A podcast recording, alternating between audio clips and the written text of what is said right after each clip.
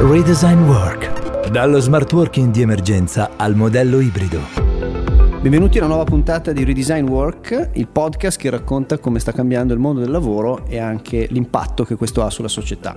Io sono Tommaso Rossini, faccio l'imprenditore e insieme a me c'è come sempre Tiziana Pollio, amica e consulente eh, smart, advisor dell'innovazione come amiamo definirla, professionista che aiuta le aziende a comprendere le nuove modalità di lavorare. Ciao Tiziana. Ciao Tommaso e benvenuti a tutti. E benvenuti ai nostri ospiti, illustri amici, Valeria Negri, direttore eh, dell'ufficio studi a Solombarda, che è un'associazione datoriale molto importante con uh, credo 7.000 imprese o giù di lì eh, rappresentative di oltre il 10% del PIL italiano, quindi un osservatorio veramente privilegiato. Benvenuta. Grazie a voi, è un piacere essere qui. E Armando Borghi, brillante, brillante professore in Sdabocconi di eh, finanza immobiliare e eh, amministratore delegato di City Life, direi senza dubbio il progetto di sviluppo immobiliare più importante e iconico degli ultimi anni in Italia. Benvenuto. Grazie Tommaso, ben trovati tutti quanti. Ma in realtà abbiamo anche un altro ospite a sorpresa oggi, ti ricordi? Un quadrupede direi. Un quadrupede bellissimo, nero, un Labrador che si chiama Gianluigi, per cui se interverrà quando lo riterrà lui opportuno, noi accoglieremo quello che ha da dire con grande piacere. Bene, se ti ricordi nella puntata precedente, Tommaso, abbiamo incontrato Bentivogli, Marco Bentivogli, che eh, parlando del lavoro che cambia ha detto eh, attorno al lavoro che cambia cambiano gli spazi, cambiano gli uffici, ma cambia anche la città. Quindi ha, dire, ha ampliato il discorso di ridisegnare design work a quasi un ridisegnare. Eh, posso dire quasi il mondo. Eh, forse io partirei da qua con i nostri ospiti che su questo sicuramente hanno eh, qualcosa di interessante da dirci e chiedo quindi direttamente ad Armando come cambiano gli uffici dentro e quando guardi dalla finestra fuori la città, come sta cambiando la città? Allora, partiamo dal, dalla seconda domanda, quindi eh, dalle, dalle città. Io credo che non stiano cambiando le città, ma sta cambiando l'interazione tra le città e il contesto esterno alle città. Questo perché avendo smarcato il tema che noi saremo in uh, smart working eh, due giorni alla settimana anche con un totale ritorno alla normalità, sta diventando abbastanza comodo vivere fuori Milano e commutare solo tre giorni su cinque. A questo si associa il fatto che è diventato socialmente accettabile arrivare in ufficio alle 11 perché non dobbiamo tutti quanti assembrarci sui mezzi pubblici e quindi, ulteriore elemento, le persone hanno scoperto che la casa non è più un posto esclusivamente per dormire, ma anche un posto per vivere. Quindi, mettendo insieme queste tre cose, tendenzialmente sul residenziale chi cerca casa cerca una stanza in più, per farlo spesso non avendo i soldi per vivere nei centri delle città si sposta nelle periferie o nelle città satelliti, non avendo più il disagio di dover commutare 5 mattine alla settimana alle 9. Il combinato disposto di queste cose ridonda in maniera molto forte sul bisogno degli spazi all'interno delle grandi società. Perché nel momento in cui tu vuoi che i tuoi collaboratori vengano in ufficio non hai più bisogno che vengano a lavorare singolarmente nella loro postazione, ma hai bisogno che vengano in ufficio per interagire con i colleghi. E questo fa sì che gli spazi interni, il cosiddetto space planning, dello, dello stocking plan dei diversi diciamo, uffici ha cambiato il mix tra spazi di lavoro condiviso con il lavoro singolo. Ne parliamo oggi, ma in realtà eh, è successa una cosa secondo me molto interessante. Eh, la Biennale di Venezia in questo momento eh, aperta aveva due anni fa eh, disegnato il titolo eh, che è Come vivremo insieme, quindi dando un ruolo specifico agli architetti di ripensare senza neanche aspettare la politica, proprio subito di essere molto concreti eh, il modo di vivere insieme perché la socialità già due anni fa, quindi prima del Covid, poteva cambiare, doveva cambiare. Quindi anche anche forse questi, questi aspetti che tu stai scrivendo degli uffici vanno eh, in quest'ottica di convivere ma socializzare in modo diverso in spazi diversi. Io credo sia un cammino che è iniziato molti anni fa quando abbiamo iniziato a portarci a casa l'ufficio all'interno di uno smartphone. Quindi si è persa la cesura fisica tra la vita privata e la vita lavorativa. No? Io ricordo che mio padre quando tornava a casa mia mamma si arrabbiava se portava a casa la cartella perché stava portandosi del lavoro a casa. Oggi è normalissimo portarsi del lavoro a casa, come è altrettanto normale avere una vita privata e occuparsi dei propri interessi all'interno dell'ufficio. Quindi c'è una continuità tra vita privata e vita lavorativa da cui non torneremo assolutamente indietro. Io però ho sentito anche che eh, in ambito anglosassone qualcuno ha parlato di eh, ufficio opzionale, cioè di the optional office, che diventa un, un, un posto che non è più, passami, passami il termine Armando, la prima casa, ma diventa la seconda casa, dove vai quando diavolo vuoi. Quindi effettivamente queste dinamiche di, di portarsi il lavoro da, da, casa in ufficio diventano totalmente fluide, però con, con, una fisicità che cambia in modo radicale, perché l'ufficio è assolutamente opzionale, non è più, non è più unico potenzialmente dovunque. Condivido solo in parte queste osservazioni e, e ti spiego perché. Eh, l'essere umano è un animale sociale, okay? noi abbiamo bisogno del contatto fisico, di vedere le persone e di avere una contaminazione dalla relazione con i nostri colleghi. Io dico sempre che ad esempio un elemento dei sistemi informativi è dove tu metti la macchinetta del caffè. Se hai una palazzina di 5 piani e metti una macchinetta del caffè a ogni piano è difficile che le persone si muovano. Se nella medesima palazzina metti la macchina del caffè al terzo piano è evidente che quello del primo e del quinto devono necessariamente incontrarsi e questo nelle aziende continua a generare valore. Quindi nel pensare che il nostro modo di lavorare è cambiato, il nostro modo di vivere è cambiato, io aspetterei un attimo a dare per morti gli uffici. A proposito del dare per morto gli uffici, negli anni 2000 eh, John Friedman esce con un, con un, libro che ha fatto molto discutere che diceva The City is Dead e questo ha in qualche modo eh, alimentato un, un, dibattito che già c'era ma insomma a quel punto è diventato ancora più forte. Oggi l'interrogativo torna e il tema è c'è ancora un valore del face to face eh, nelle città? Eh, perché le città oggi sono svuotate o comunque hanno una funzione un po' diversa, no? Adesso guardiamo, eh, io parlo sempre con, con, i dati, i dati Google, che ci dicono che la mobilità verso luoghi di lavoro a Milano così come a New York è sotto del 20-30% rispetto al pre-Covid. È un altro mondo. Abbiamo delle città che oggi sono più intensamente eh, percorse dalle auto, eh, è esplosa la mobilità privata, no? non funziona più il TPL. È vero, siamo in una fase di transizione, quindi la nuova normi- normalità sarà qualcosa di diverso, però intanto abbiamo un oggetto, città, che sta evolvendo e che si deve ripensare. Una cosa che a me piace dire che per esempio a Milano non funziona è eh, in molte città si è riscoperto il walking, cioè cammino, sto fuori. Milano no, ahimè, anzi siamo ancora sotto al pre-Covid, però eh, sta cambiando, no? c'è un'evoluzione in corso. E allora qui la domanda è dove stiamo andando, cosa sta succedendo. Allora Parigi che dice la città in 15 minuti, Amsterdam che mi piace tantissimo, eh, che, che mh, ripensa al ruolo tra centro e periferia e dice no, dobbiamo costruire una ciambella cioè, la, la, l'idea della città ciambella che riprende le periferie e le reintegra in maniera diversa e non si pensa a raggiera rispetto al centro è qualcosa che probabilmente si, era qualcosa che si pensava già prima, ma che con questo tsunami del Covid si sta accelerando e sta, sta avvenendo, no? Chicago che dice disegniamo il nostro futuro, troviamo le parole chiave per il nostro futuro, è un momento di ripensamento, di, di redesign, non solo degli uffici e degli spazi, ma anche degli uffici e degli spazi che stanno all'interno delle città e quindi delle città. Direi che in questo Milano è stata forse antesignana, perché se pensiamo come è cresciuta Milano, Milano nasce nel 400 a.C. nel castro romano, poi si allarga sulle fortificazioni, ed è il motivo per cui girare in macchina per Milano è facile perché sono, ci sono le circonvallazioni, poi diventa, smette di essere, crescere come un pallone da, da calcio, inizia a crescere come un pallone da rugby, perché verso sud c'erano le paludi, quindi va verso nord-ovest, quindi verso l'area più salubre, e oggi è già una città policentrica, quindi esistono zone residenziali di grande pregio e grande prezzo non esclusivamente in centro, esistono zone per l'ufficio e per il lavoro altrettanto importanti sia in centro che in zone meno centrali.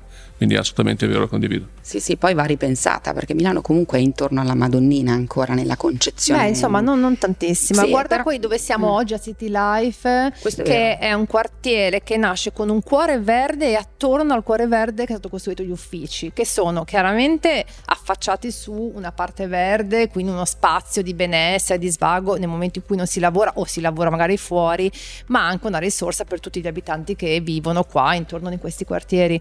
E non è solo questo, è il caso anche magari del quartiere Porta Nuova, cioè ci sono comunque delle realtà che stanno acquisendo, adesso non voglio spingermi a dire come la Hidalgo a Parigi 15 minuti, però ci sono delle isole diverse dalla, dalla Madonnina. Un altro esempio che mi piace in termini di vivibilità è quello di New York. New York ha lanciato l'Alfresco Awards, premiano i ristoranti che hanno il Deor più, più accattivante.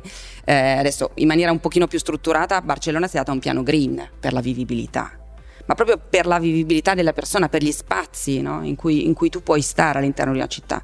Ecco, cambiano i paradigmi e, e lo fa in maniera particolarmente veloce. È oggi, non è domani. Questo, questo è assolutamente affascinante. Però il piccolo imprenditore che ha il tavolo qui e che ha l'azienda in mezzo alle campagne e ha una visione appunto da piccolo imprenditore dice benissimo, In Italia ci sono Milano e Roma come grandi città, forse Torino, forse Bologna, non lo so, ma e le piccole città che hanno visto completamente eh, devastato eh, il proprio centro storico, le proprie economie per l'accorpamento in città, adesso cosa vedranno eh, Valeria? Cioè vedranno un ritorno, un bounce back oppure no? Tu hai forse anche qualche dato in questo senso? Eh, un bounce back eh, penso proprio di sì, eh, gli elementi sono, sono chiari. Eh. Prima del Covid nel 2019, nonostante fossero triplicati, gli smart worker in Italia erano meno di un lavoratore su 20, in Germania uno su 8, in Francia uno su 4, eravamo indietro se guardiamo Pavia, eh, noi abbiamo qualche... Città qualche non a caso, direi. Infatti partiamo da, dall'ombelico del mondo, eh, parliamo comunque di un, di un, lavoratore su 30, questo era il mondo. Poi ovviamente dipende dal tipo di, di struttura produttiva che hai sotto, da quale lavoro puoi rendere smart e quale no, eccetera, eccetera.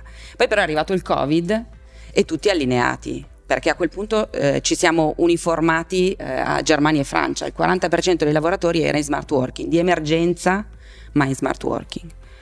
E poi c'è, c'è, il domani, la nuova normalità. No? Qui, sempre facendo una carrellata, mettendo insieme fonti, scusate, non sono precisa, perfetta oggi, però eh, premia anche eh, l'effi- l'effic- l'efficienza e l'efficacia insomma, del numero.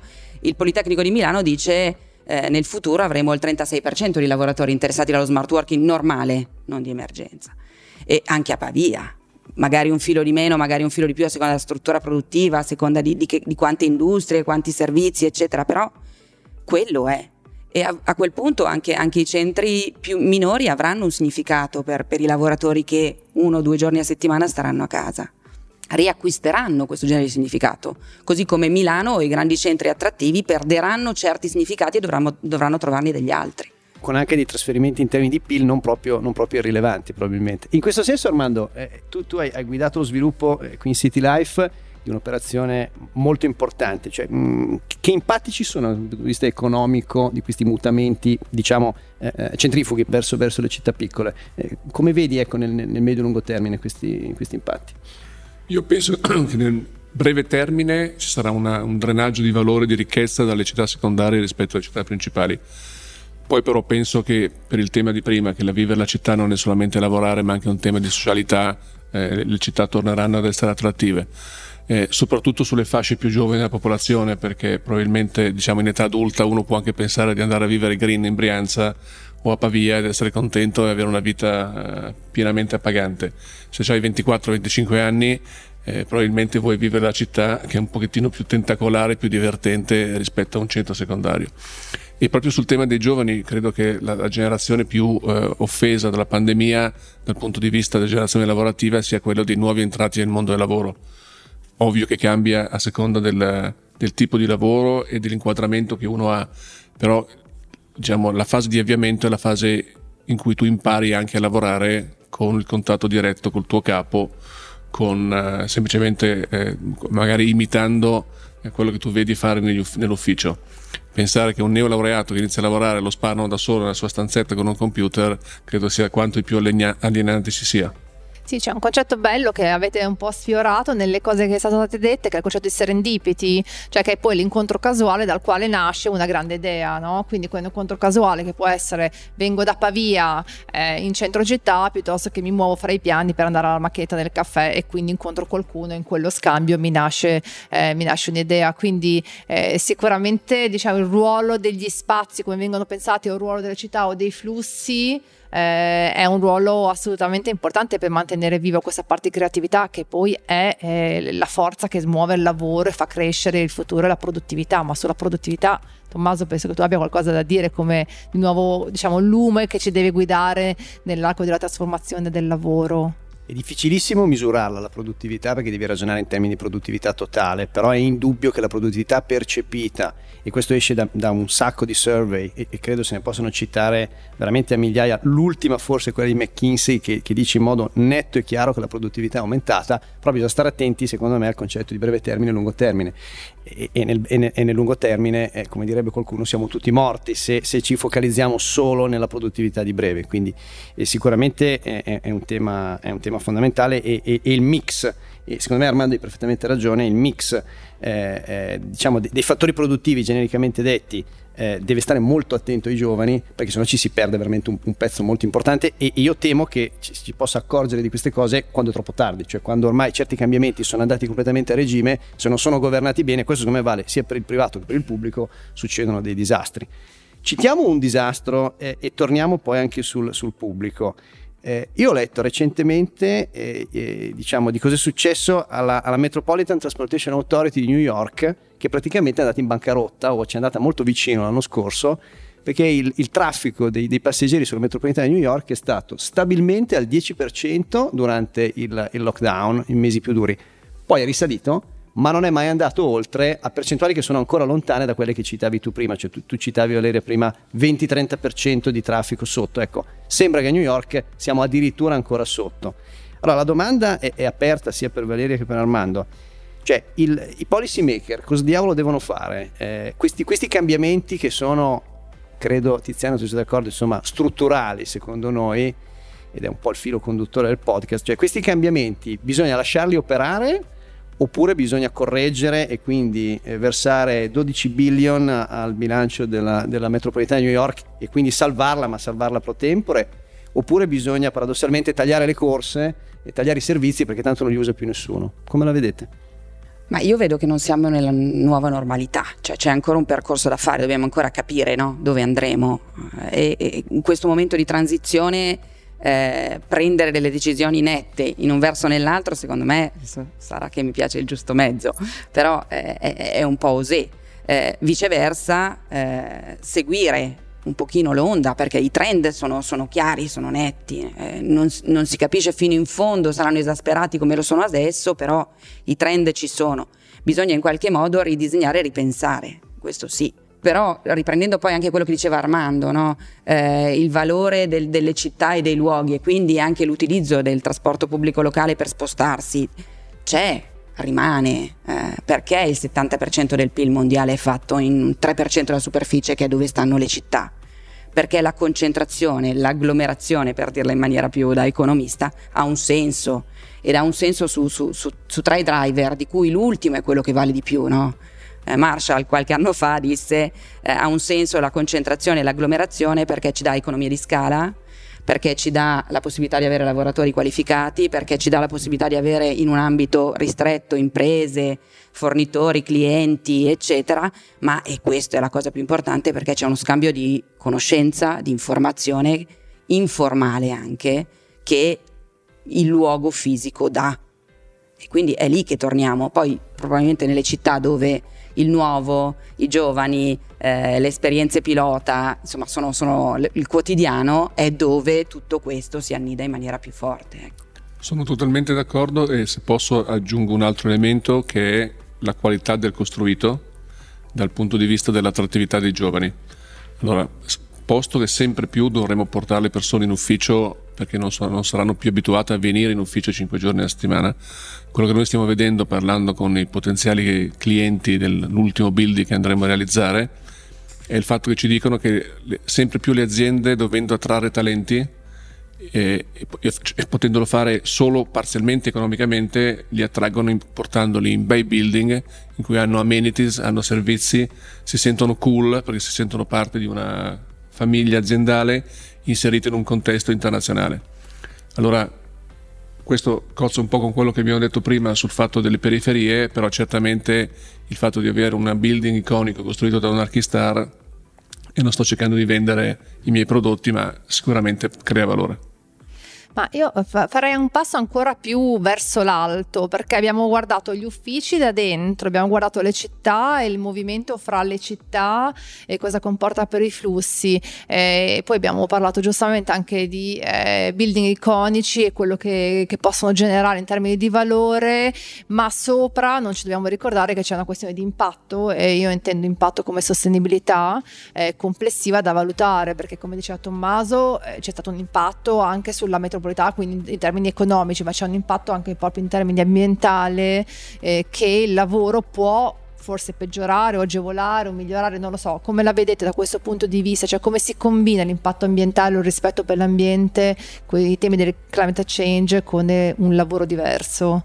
Beh, si combina sul fatto che le città per essere attrattive devono essere anche più vivibili. Eh, se ci sono gli economics, se, se vuoi gli economics devi, devi, in qualche modo attrarre talenti, eh, imprese eh, e quindi a un certo punto è, è gioco forza. Eh, quella è una strada perché le persone chiedono oggi più vivibilità, più green.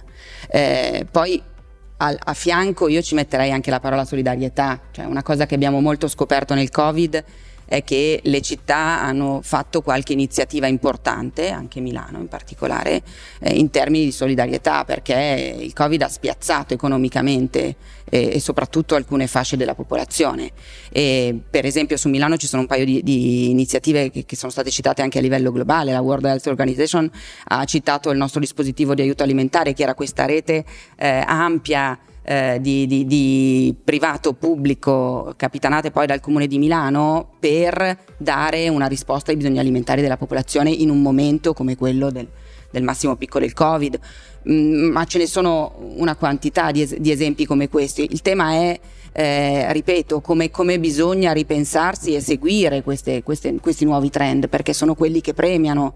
Le città sono sempre in competizione alla fine tra di loro, lo saranno anche in futuro per attrarre i talenti, i giovani, eh, le imprese, ripeto, i turisti, quando tornerà il turismo, eh, però alla fine eh, de- devi essere attrattivo. Eh, qui, e per esempio una cosa che mi ha stupito eh, in questo anno un po' particolare è che a livello di talenti le università milanesi hanno continuato ad attrarre, anzi forse un po' di più, eh, gli studenti stranieri, cosa che non avrei mai detto. È vero che c'è un bel po' di formazione fatta da remoto, quindi sono delle modalità un po' diverse, però continuare a vedere una piazza come Milano apprezzata e richiesta a livello internazionale, beh, insomma, è, vuol dire che non è solo una questione forse di università, ma è tutto, tutto l'insieme dell'offerta di Milano che, che regge e che rimane competitiva. E mi sembra un buon auspicio per il futuro.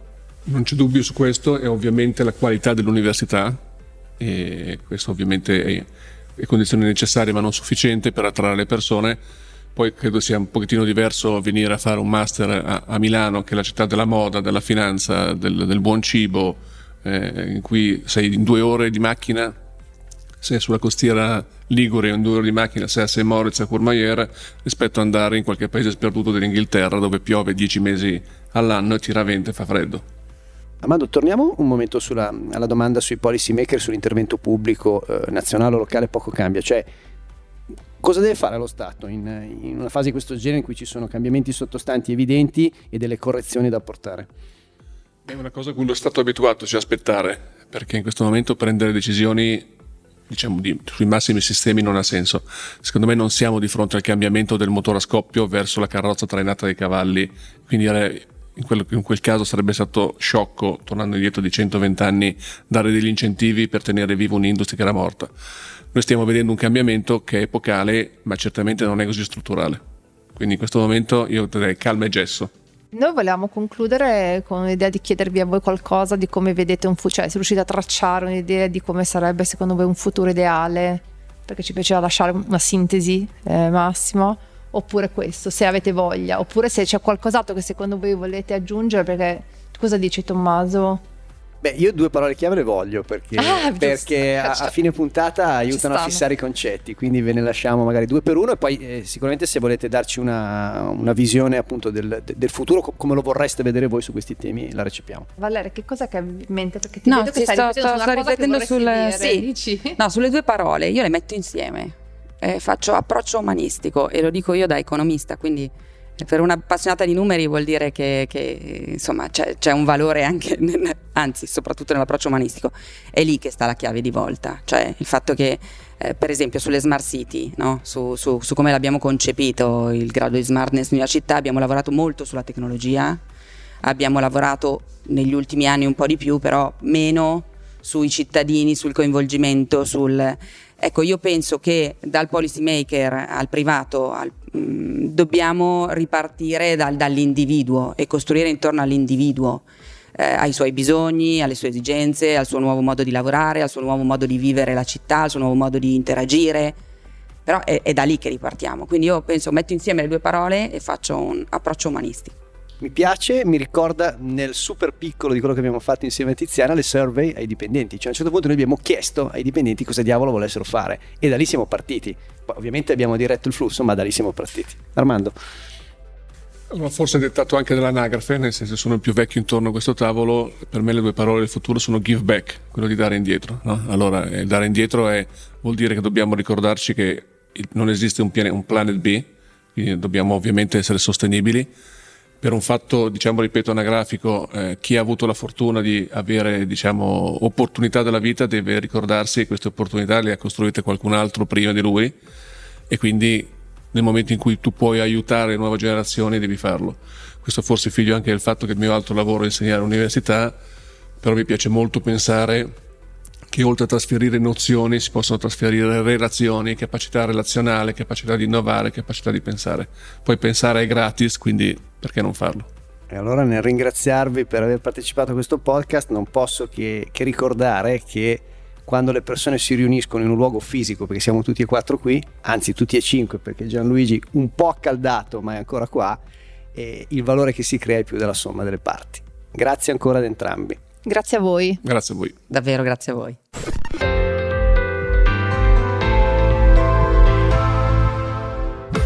Quarto episodio di Redesign Work termina qui. Tiziana, eh, di cosa parliamo nel prossimo e con chi?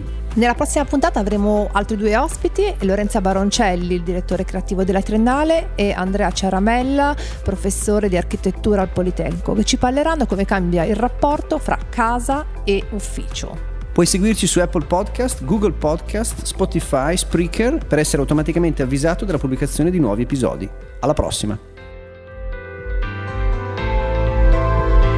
Redesign Work. Dallo smart working di emergenza al modello ibrido.